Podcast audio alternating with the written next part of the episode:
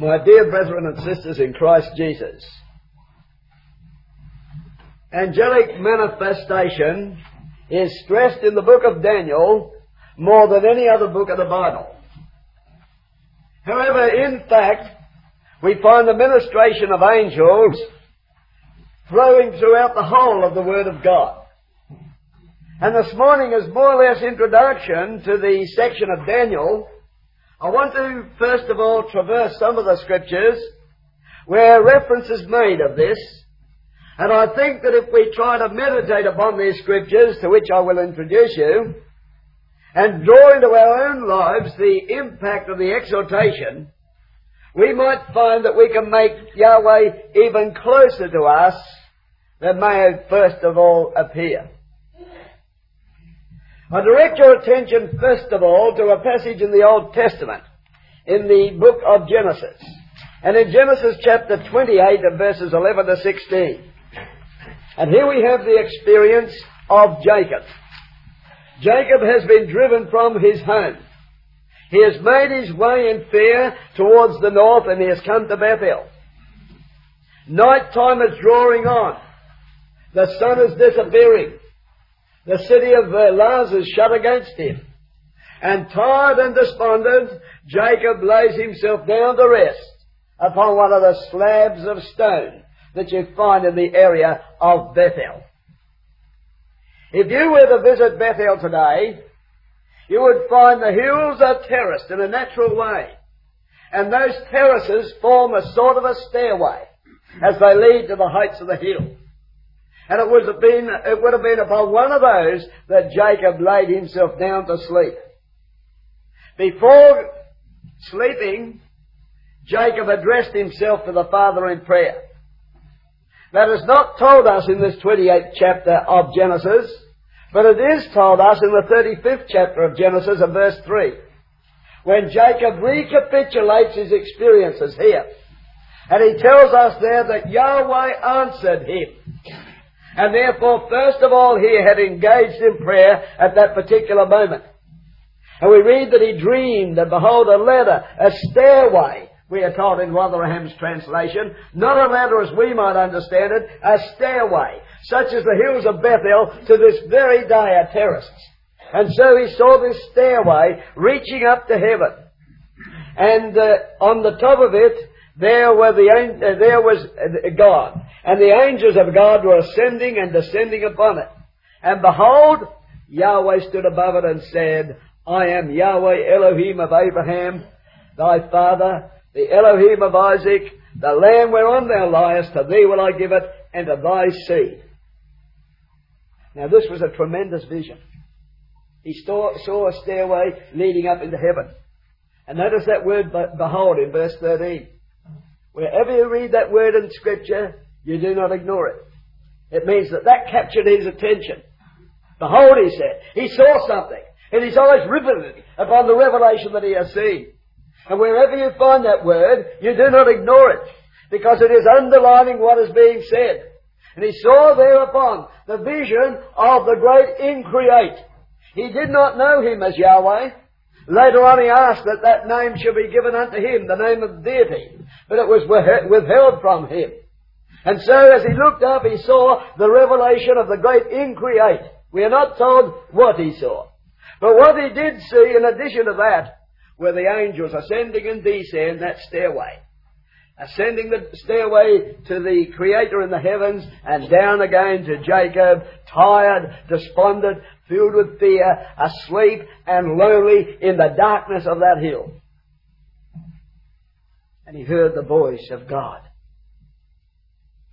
And the voice of God promised that he would be brought back to that land again. And his seed would be brought back to that land again. And the voice of the great Increate said, I am with thee, and will keep thee in all places whither thou goest, and will bring thee again into this land. I will not leave thee until I have done that which I have spoken to thee of. And in that man's life, we have the manifestation of Yahweh through the angels overshadowing him through every adverse circumstance of life into which that man was brought. And if ever one has felt encouraged and stimulated in moments of depression and difficulty, it is by the life of Jacob and the way in which Almighty God directed his life until finally he rejoices in the company of his son. It's a tremendous experience, or I have found, to study the life of Jacob. And so we read in that particular narrative that he awakened out of his sleep and said, Surely Yahweh is in this place, and I knew it not. And he was afraid and said, How dreadful is this place! There is none other but the house of God, and this is the gate of heaven. But he's stimulated. He's stimulated by that great revelation that is given unto him. That he is not on his own. Lonely as he may be there, he is not on his own. There is a great power that's going to overshadow his life. And he's a recharged man next morning. And you read that in the 29th chapter and verse 1. We read that Jacob went on his way. But you notice in the margin, the Hebrew is, he lifted up his feet. Jacob now marched on his way. He knew that God was with him. Previously he had been dragging his feet. He was tired and despondent and filled with fear. Now he knew that God was with him and he had the revelation of that in his life. And as he con- uh, contemplated that stairway with the angels ascending and descending, he saw how that Yahweh would be able to guide the fortunes of his life through the ministration of those angels that he saw. And he never forgot that. When we come to the 49th, uh, the 48th chapter of the same book, and at verse 16, and he is about to bless Joseph and his sons, he commends them to the angel. He says in verse 16, the angel which redeemed me from all evil, bless, bless the lads, and let my name be named upon them. The angel which redeemed me from all evil.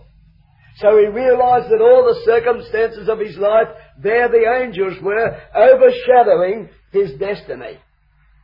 He says in the previous verse, the Elohim fed me all my life long unto this day. So you see, there he felt the power of the angelic ministrations in his life. And the question we've got to ask ourselves is this. Have you ever felt the power of God in that way in your life? The ministration of angels. I believe that I have. And a little later on I want to give you a couple of illustrations of what I mean by that. But in the meantime, bear this out that the same God dwells in heaven. And the same angels are there as ministering spirits sent forth to minister for you and for me. And that is the power of this subject that we're considering this morning. You turn over to the fifth chapter of the book of Ecclesiastes, and again you are introduced to the angelic ministration of the affairs of saints. Because in Ecclesiastes chapter 5 and uh, at verse 6, we have these words. Suffer not thy mouth to cause thy flesh to sin, neither say thou before the angel that it was an error. Neither say thou before the angel that it was an error. What does the wise man mean?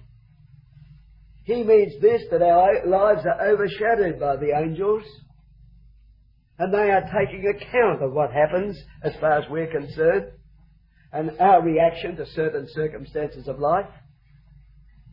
And therefore, nothing that we do is unknown of God. We know that. Not that the great increate himself takes heed of what we personally are doing. He has his ministers to attend to that. And they can report to him if they so desire. But they are there overshadowing our lives, and they are there recording the things that we do. And I believe that when the Lord Jesus Christ returns, we are told that he will return with a large company of angels, and that they will go forth and supervise the resurrection, and I believe likewise they will supervise the judgment seat. I believe that we will stand before the angels in that time that we might learn from their lips our own lives as though they had been recorded in the book of Kings or Chronicles.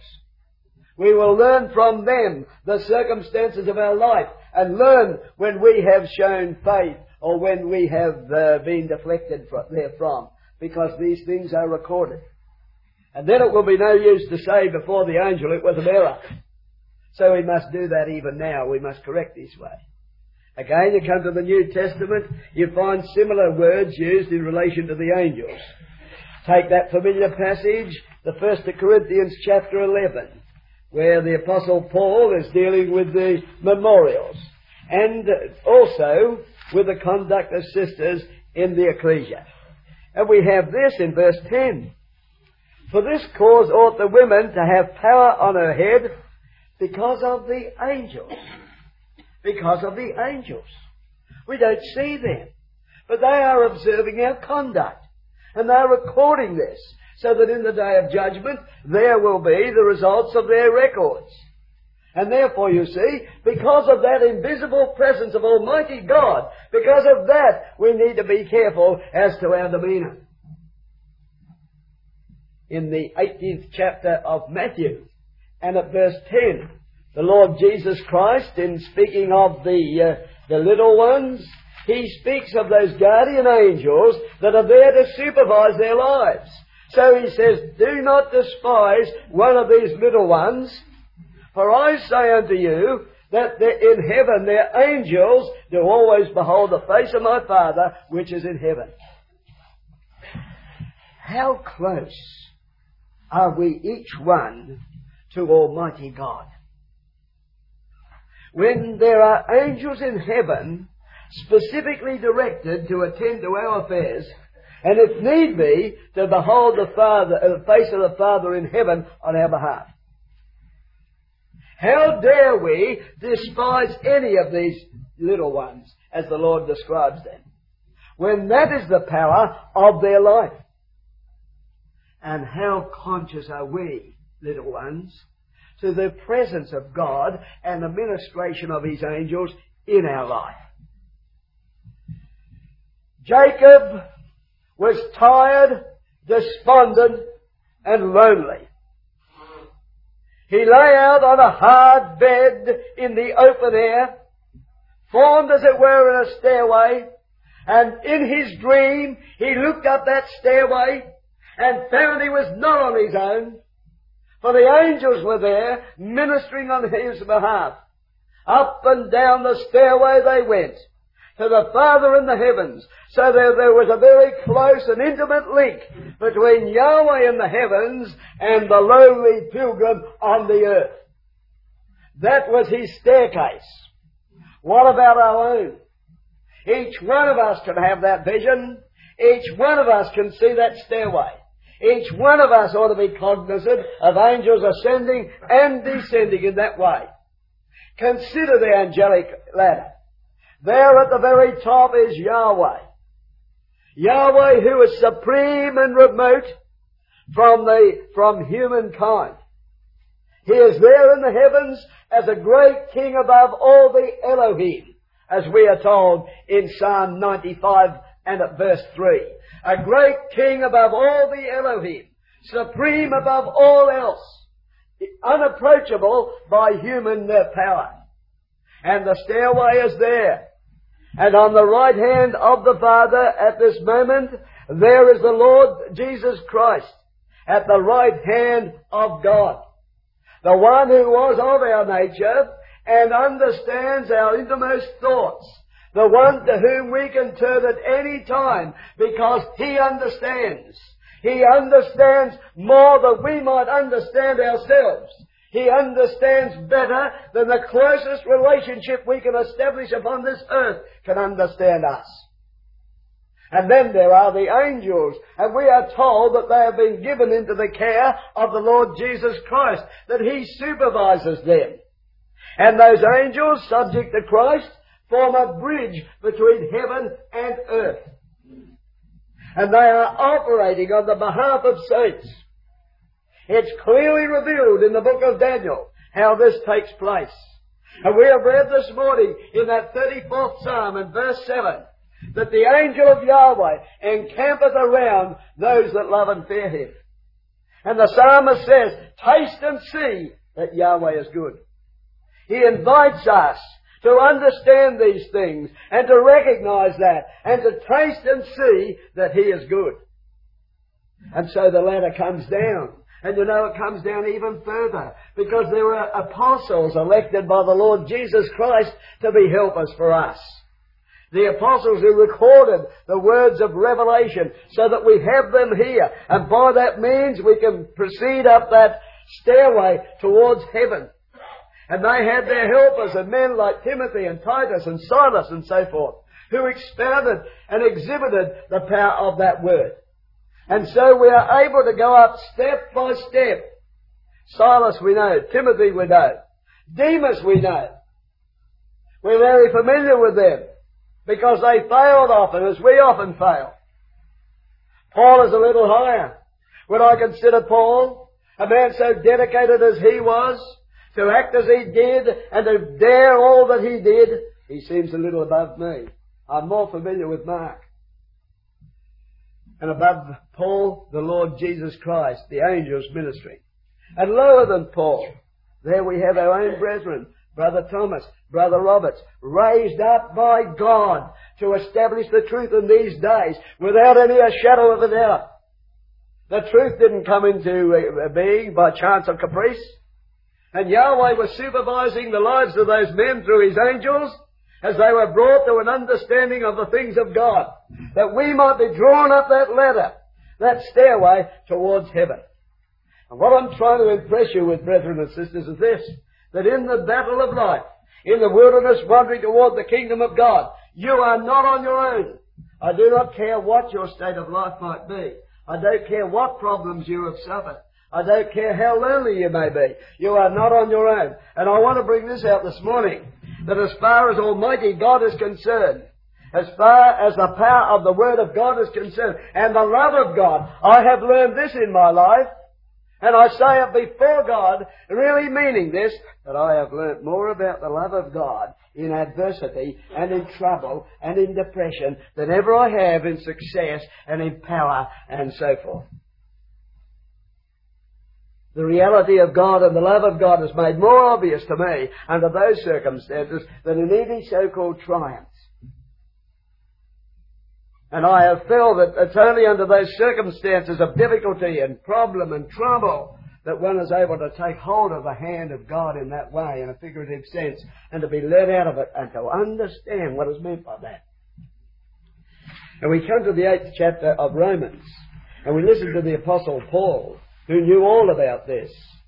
And he tells us in Romans chapter 8 and verses 28 and 29, he teaches us that we are not on, left on our own. In uh, Romans chapter 8 and verse, uh, verse 31. What shall we say to these things? If God be for us, who can be against us? He that spared not his own son, but delivered him up for us all, how shall he not with him also freely give us all things? Who shall lay anything to the charge of God's elect? Now alter the next part of the Bible. It's wrongly translated. It should be a question, not a statement. It should read, Who shall lay anything to the charge of God's elect? God that justifieth? Will he do it? He will not. Who is he that condemneth? Again, it's a question. Christ that died, yea, rather that is risen again, who is even at the right hand of God, who also maketh intercession for us, will he condemn? He will not. That is what Paul is telling us. Who shall separate us from the love of Christ? Tribulation, distress, persecution, famine, nakedness, peril, sword, by no means. For thy sake we are killed all the day long. We are accounted as sheep for the slaughter. No, in these things we are more than conquerors through him that loved us. Who then will separate us from the love of God? If it is not God that's going to lay anything to the charge of God's elect, if it is not Christ who is going to condemn, who will bring that about? Self. And that only. In other words, the Apostle Paul is telling us that there are two in heaven that has done everything possible to ensure our salvation. That the Father and the Son are doing everything in their power that we might attain unto the kingdom of God. And Paul says, understand this and draw upon that strength because we can become more than conquerors through that. And they won't condemn us. It is only ourselves that can separate ourselves from the love of God in that way. That is what he is telling us there. And you know, elsewhere, we are told in Hebrews chapter 4 and verse 15 that we have a high priest who can help us. We have not an high priest which cannot be touched with the feeling of our infirmities, but was in all points tempted like as we are, yet without sin. Therefore let us come not boldly, that's not the word at all, freely. Let us come freely unto the throne of grace, that we may obtain mercy and find grace to help in time of need. We're cast down with a realization that we fail so often. We do things that we hate because we do those things, as the Apostle Paul did. There is the high priest who understands. And as I said before, often understands better than our own brethren and sisters understand us. And we can go and approach the Father through him with every confidence.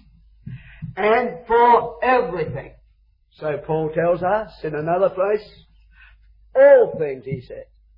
I want to emphasize that, and so we go to the uh, uh, book of Nehemiah, and at the ninth chapter, to see how this great man of action and of faith prayed unto the Father at a certain moment of crisis in his life. So in Nehemiah 9 and verse 32, Part of his prayer is given here. Now therefore our God, the great, the mighty, the terrible Ale who keepeth covenant of mercy, let not all the trouble seem little before thee that has come upon us. They're very tender words, brethren and sisters. This great man of faith, he is approaching the great Creator our Elohim, the great, the mighty, the terrible power, right remote from human control, in all his majesty and glory. And this man's bridging that great illimitable distances and coming into the very presence of the great Increate. And he says, please don't think that the things for which we are praying are too little for you to consider. And there is the humility of this man. Again, Jeremiah was reminded of this, and now we're coming a little closer to uh, our subject of Daniel. Jeremiah was reminded of this in the 29th chapter. Because here we have the message and the letter that he sent to the people in Babylon at that particular time, and he told them that they would be there for 70 years. And he warned them against the false prophets who were prophesying falsely in the name of Yahweh, as you have it in verse 10 and 9. And then there was a message to them, a message to all faithful Israelites in that time of great crisis for the nation. And Jeremiah says, as we have it in the, uh, in the uh, 10th verse, Thus saith Yahweh, after seventy years be accomplished at Babylon, I will visit you and perform my good word toward you in causing you to return to this place. And here you have some of the most tender words in the whole passages of Scripture. As Yahweh addresses himself to his disobedient nation. And he goes on to say, For I know the thoughts that I think toward you, saith Yahweh. Thoughts of peace and not of evil. And as an alternate rendition, to make your latter end an object of hope. I know the thoughts that I think toward you, thoughts of peace and not of evil, to make your latter end an object of hope. Then ye shall call upon me, and ye shall go and pray unto me, and I will hearken unto you, and ye shall seek me and find me when you search for me with all your heart, and I will be found of you, saith Yahweh. Now that's God's thoughts to us. His thoughts to us are thoughts of peace and not of evil to make our latter end an object of hope. You consider the people of Israel at that particular time. Where was there any evidence of the love of God? All they could see was the Babylonians swarming down against the city. All they could see were the hostages taken into Babylon. All they were going to see shortly was the temple of smoking ruin. They're going to see their nation smashed up. They're going to see the beloved city sieged and destroyed. They're going to be taken into pain and anguish, into dispersion. Where was the love of God? There was no love of God there. And they could really feel incensed against God. But God says, I know the thoughts that I think toward you. They are thoughts of peace and not of evil.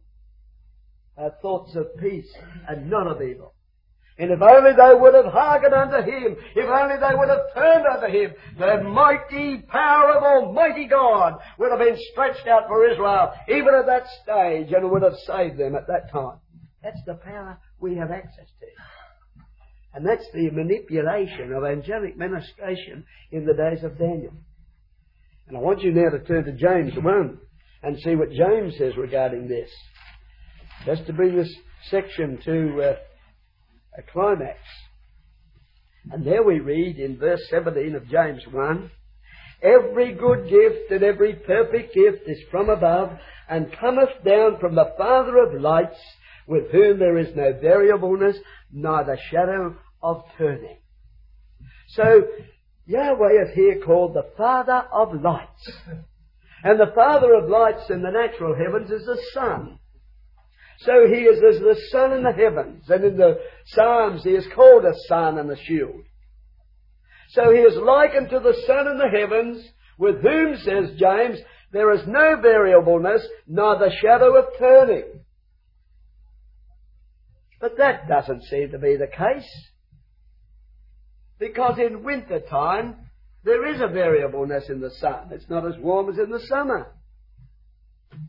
And there is a shadow of turning as far as the sun is concerned. Because it's daytime and dark. But James said that there is no variableness, neither shadow of turning. So James must have known something about the science of the sun far in advance of his age. He must have understood that the world was round and the evolutions of the heavenly bodies and so forth. And he recognized that as far as the sun is concerned, its shining forth, its warmth, its light, its power did not have variation. It was constant. It was constant. And the sun is constant here. It's as strong in Australia as it is in England. It's as strong in winter as it is in summer. But it doesn't seem like it to us, does it? It doesn't seem like it. Because of the position where we stand in relation to the sun. That's why. Because in winter time, our position in relation to the sun is different than in the summertime. Because when you're down in the tropics, your relationship to the sun is different when you're in the northern zone. There's no variableness, neither shadow of turning in the sun, but it seems like it because of the very position in which we've placed ourselves in relation to the sun. And that's the same with Almighty God. There's no change in Him. No shadow of turning. But sometimes we put ourselves in the darkness. Sometimes we close God off from us. And it seems to us as though the light is going out and it's cold and bleak and miserable, and God is not with us. But that's not God, that's us. And that's what we must learn in these relationships. You know, in the third chapter of Colossians, the Apostle Paul says in relation to these things, he says in relation to these things in the third chapter of Colossians, if ye be risen with Christ, Seek those things which are above, where Christ sitteth on the right hand of God. He says, elevate yourself into the heavens at the right hand of God. Consider and see the Lord Jesus Christ at the right hand of God and seek those things. Lift your mind up above the earthly things and seek those heavenly things. And try to come into the presence of God. Now that is what the angelic ministrations mean to us we can come into the presence of God. We can do it by the power of prayer. We can do it by the reading of the Word. When we read that Word and we concentrate upon that Word, God is speaking to us. When we engage in prayer to the Father, we're speaking to God. Now, true friendship has a mutual inter- interchange of thought and words. So we've got to listen to God and speak to God. We've got to do both those things, you see. And because we are finite, we've got to try to bring God into our lives. I believe this can be done. You know, in the tabernacle, as Brother Watts uh, illustrates in his uh, model, there was the shining light, that's all. There was the Shekinah light. And that Shekinah light was the symbol of deity. And they remembered the Shekinah light. They knew that they could not picture deity in their mind. So they had that shining light, the Shekinah light. And sometimes, you know, you need aids to that end. When you engage in prayer, speak personally to God. As though He's in that room. Speak to Him in that way. I mean, of course, in private individual prayer. I'm not talking about communal prayer. But speak to Him as though He's there. Father and friend. What did we sing this morning? Father and friend. How did I address my father? How do I address a friend?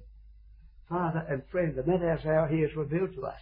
Seek those things that are above, because He can help us.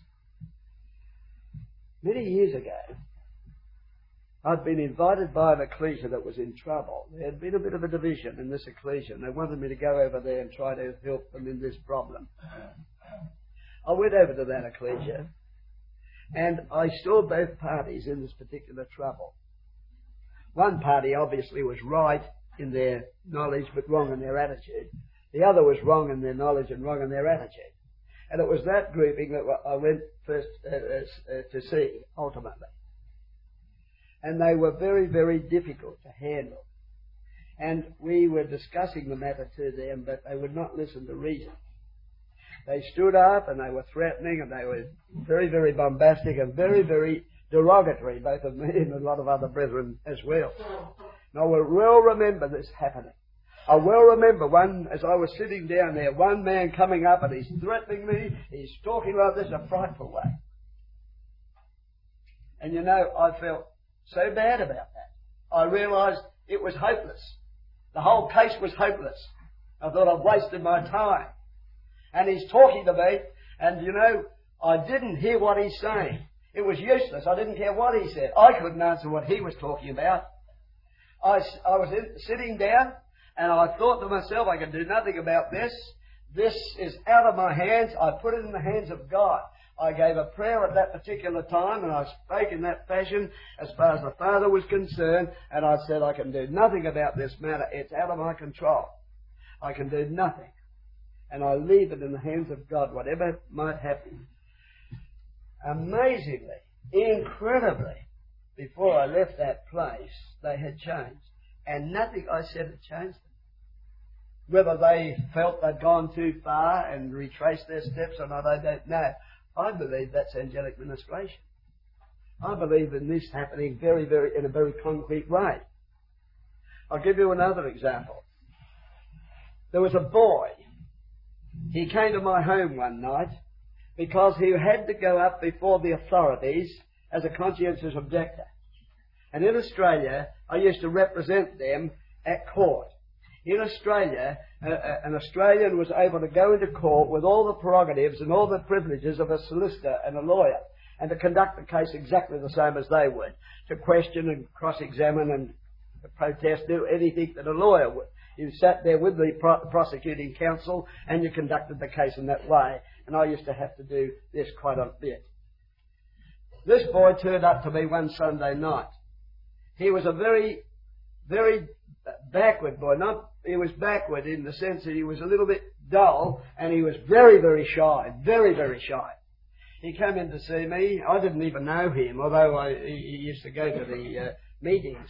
But he came in to see me and I asked him what he wanted and he told me what's wanted. I said, why didn't you come earlier? Because he's got to go up Wednesday night before the case. And it's Sunday night. Why didn't you come earlier? And he burst into crying. So I said, well, you better come in, and I started to examine him. He couldn't answer a thing. He absolutely knew nothing. He didn't, wasn't baptized, which was a condition of exemption at that time. And uh, he knew nothing about the Bible, and I was very worried about this. We were able to get the case adjourned for a while, uh, as I was going away, and I got my son Graham to go and tell them that I was away and I'm representing him, and the case was adjourned. When I came back, he'd come every night, uh, not every night, every week, a couple of nights, and we'd go over the truth until, you know, I could see behind the facade of that boy, and we came to feel it a privilege to be able to speak to him on the truth. So we try to teach him something about the conscientious objection and so forth. And the day came that we went to court, and there's about 25 Christadelphians in the court to hear this case. It's very dramatic, and like Rome, you know, when they had the lions, they seemed to like to come and look at what was going to go on. The magistrate, prosecuting counsel was uh, never been on this case before, and he came to me and he told me this, and I said, well, look, just in this particular case, this boy is not very shy. You will have to be very, very careful in the questionings if you want an answer. Oh, he said, you want me to go light on him, do you? I said, not at all. I'm fully confident of the boy, but if you want answers, you'll have to give it in basic English. All right. The magistrate came in. He'd never had a conscientious objective case either. So the only one with experience in the court was myself. I loaned the magistrate, incidentally, I loaned him my uh, my uh, uh procedure, court procedure, and he thanked me very much. and uh, you see, this is happening. And now the case commences, and the case commences, and I question the boy, and in my questioning, I made out that, that I, I made it obvious that this boy had, in fact, been a little bit backward, never took his exams, never did much good for himself, and here he is in court and so forth. And I rested my case. The prosecuting counsel got up and he started to question the boy as well. Oh no. Before I sat down, the magistrate interrupted me. He says, just a moment. He turned to the boy and he said, why didn't you take your exams? The boy didn't know. He said, did you try to learn? Yes, he did try to learn. Did you forget these things? Yes. Well, look, son. You can only use the materials God's given you. Get on with the case. That was very good. And the prosecuting counsel saw this. And he thought, well, the magistrate's in favour of him. I know little about the case. I must now enter in and help the boy.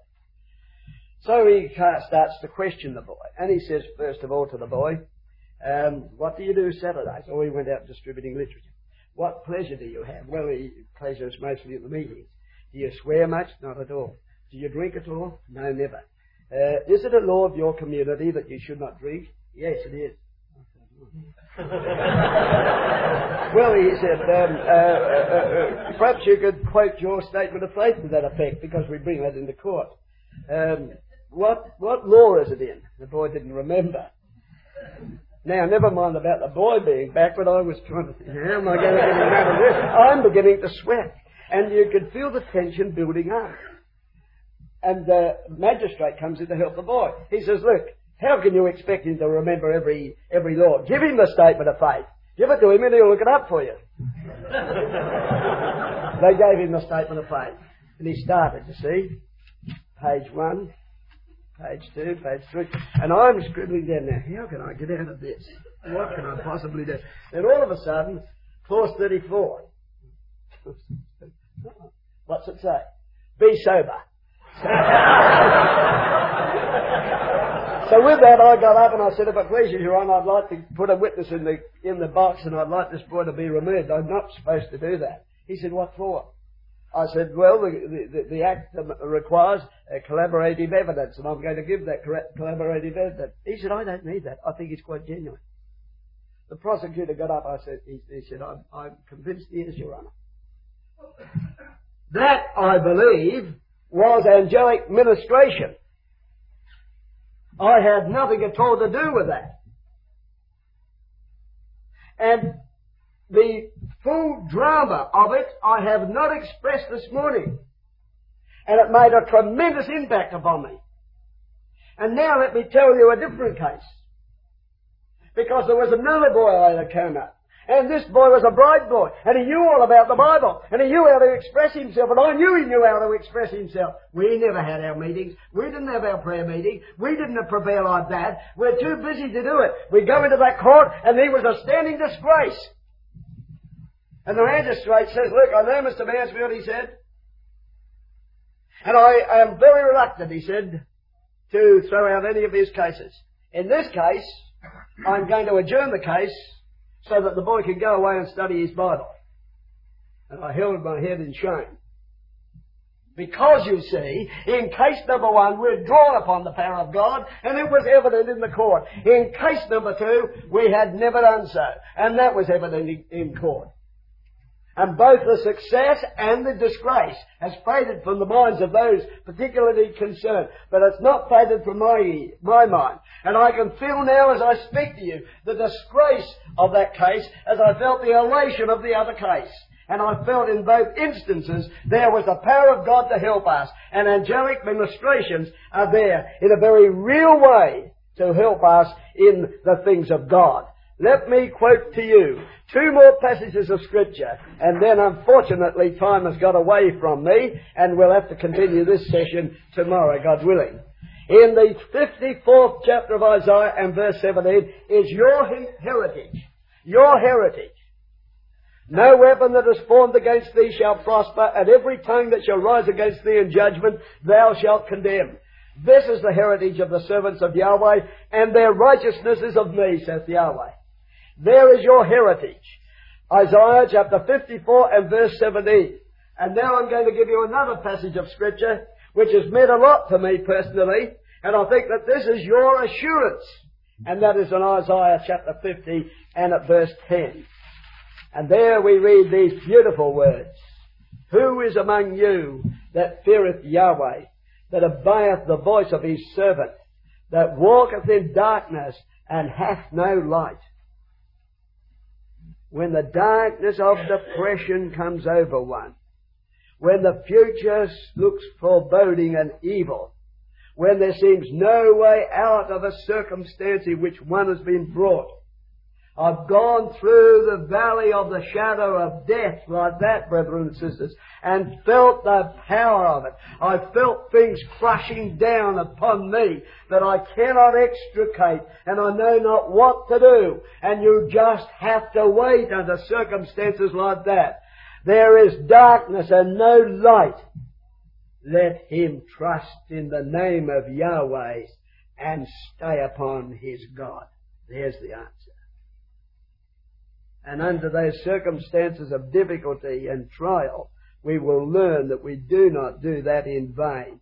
We will learn of the power of the great increate, and our minds will go back to lonely Jacob fearful and afraid as he's in that lonely darkness and the dark and the night is coming upon him and he knows not where to turn and the city of Lazarus closed against him and he's out in that wilderness and he lays him down on the hard bed of the rock and he sees the vision of the angels ascending and descending and we can feel the same.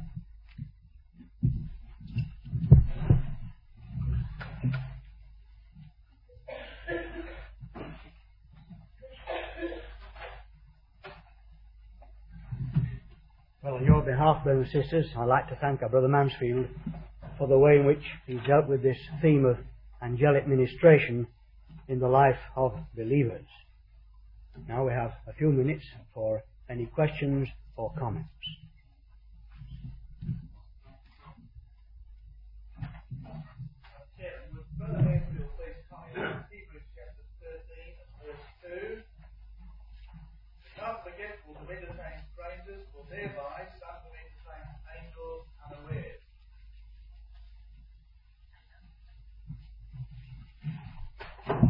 The question has relationship to Hebrews chapter 13 and verse, uh, verse uh, two, uh, 1, uh, 2. Be not forgetful to entertain strangers, for thereby some have entertained angels unawares. Well, many have done that in the past, and he's now drawing upon that past experience. For example, Abraham entertained angels, though Abraham and Sarah did not know them as angels at first. Lot likewise entertained angels, though Lot did not understand them to be angels at the first. There was Gideon likewise, and also Manoah, the father of uh, Samson. All of these entertained the strangers and they proved to be angels. Now, of course, there's the basis upon which the apostle, I believe, is making his observation here. But in a measure, we can do the same thing. Be not forgetful to entertain strangers, for thereby some have entertained angels unawares. And uh, in a sense, when a person is on a work of God, he becomes, as it were, a messenger of God. And the term angel can be used in that relationship. There were many, uh, the, the, word has been uh, rendered uh, in the scriptures not merely for immortal angels, but for mortal messengers of God as well, who were sent forth by Paul, for example, on their work. And so he is saying, be not forgetful to entertain strangers, because some have entertained angels unawares, and they've received a tremendous blessing from so doing. We know the case of Abraham, we know the case of Lot, of Gideon, and Manoah. They all experienced a blessing from doing this work to those angels whom they entertained, not knowing that they were angels, nor consciously entertaining them that they might receive a reward. But they received a reward. And so with the, uh, with the uh, work of those that were appointed as apostles in those days to go forth in the ministration of the truth, they were the messengers of Yahweh at that time, and it was important for people to recognize that, to entertain, not desiring a reward, but to do so that they, uh, uh they may attain that reward that was given those who afterwards learned that they had entertained these angels.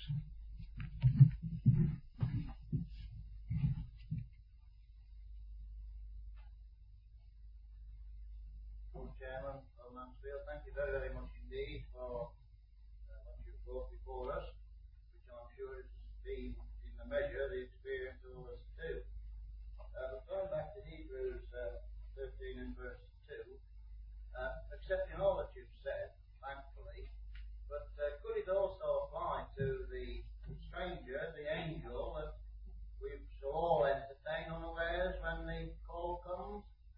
Um, I know President, when I was much younger than I am now, used to suggest that uh, possibly it could be uh, one of the dead being raised to immortality that call us to the seat of judgment. But in any case, it will be a powerful one, will it not? And it doesn't it help us to appreciate the fact that at one time in our life, very near we believe, there will be the call, uh, and uh, people either come by or through the immortalized saint or through the uh, uh, angel of our Heavenly Father. And therefore, of course, it behoves us to be sure that we are prepared and ready to entertain uh, the one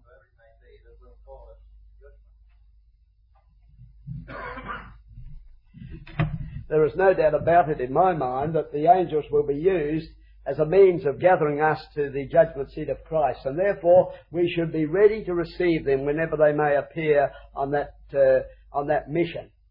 And of course, these words can be uh, applied in that way, but I don't think we limit it to that way, and I'm sure that uh, brother does not mean it uh, to be limited to the angel that may uh, induct us to the judgment seat, because of course this was written for saints in every age. And uh, those saints uh, have had angels and they've ministered unto them in the this regard, but they've helped people because they have been on the work of the Lord. And therefore, uh, in doing that, in a sense, though they have not consciously thought about it in that way perhaps, they have at least uh, entertain angels unawares of the very significance of this as, as it would be seen from heaven above. But of course I do believe that, that, that uh, we will be inducted to the judgment seat of Christ by the angels because we are told specifically that they will be sent out and that people will be gathered to the Lord Jesus Christ. And therefore we need to be ready to entertain them in that relationship, need to be ready to meet them that we might be taken to the judgment seat in that way.